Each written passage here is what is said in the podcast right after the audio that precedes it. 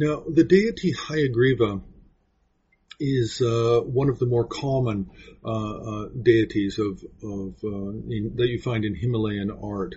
Uh, you know, akin to to Hevajra, Chakrasambhara, Kalachakra.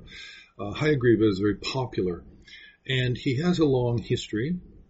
And he's also common to both the Sarma schools of Tibetan Buddhism and the Nyingma and it can be difficult to separate the Nyingma traditions from the Sarma traditions um, at times.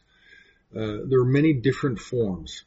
Now, Hayagriva basically is is seen in art as a wrathful deity, wrathful appearance, male, often red in color, but we also get black. So there's uh, three or four different kinds of forms of black, and these all arise from the Nyingma tradition.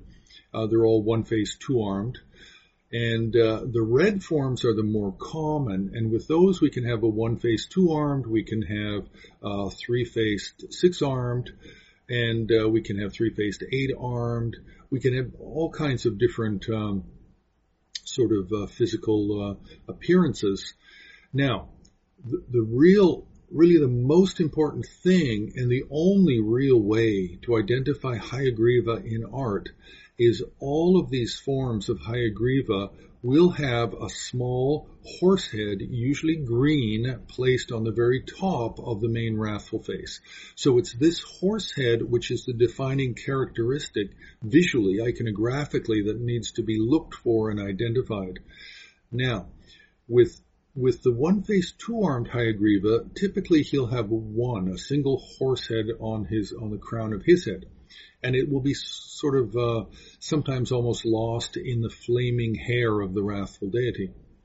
Now, if you have a three-faced Hayagriva, three-faced six-armed, three-faced eight-armed, then you will often have three green horse heads, one looking forward, one looking to the right, and one looking to the left.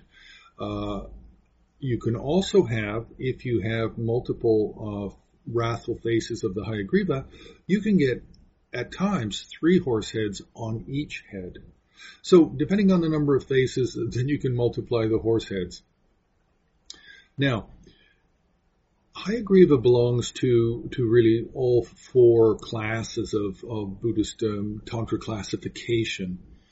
Uh, really he is most important coming out of the the first classification, the Kriya Tantra, and, and there he belongs to the Padma family of um, Amitabha, Avalokiteshvara, and then Hayagriva is the wrathful uh, deity of the Padma family of Kriya Tantra.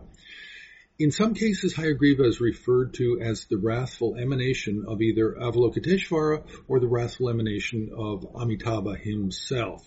So depending on the on the context, on the literature um, that's being looked at, or that uh, an artwork comes out of, then there can be a slightly different interpretation of the relationship between Amitabha, Avalokiteshvara, and Hayagriva. But the key thing is the green horse head. So it doesn't matter the color. We even have a white Hayagriva. But if there's a horse head on top of the main face of the figure, then there is a Hayagriva, it is either Hayagriva or there's a strong Hayagriva relationship in all cases.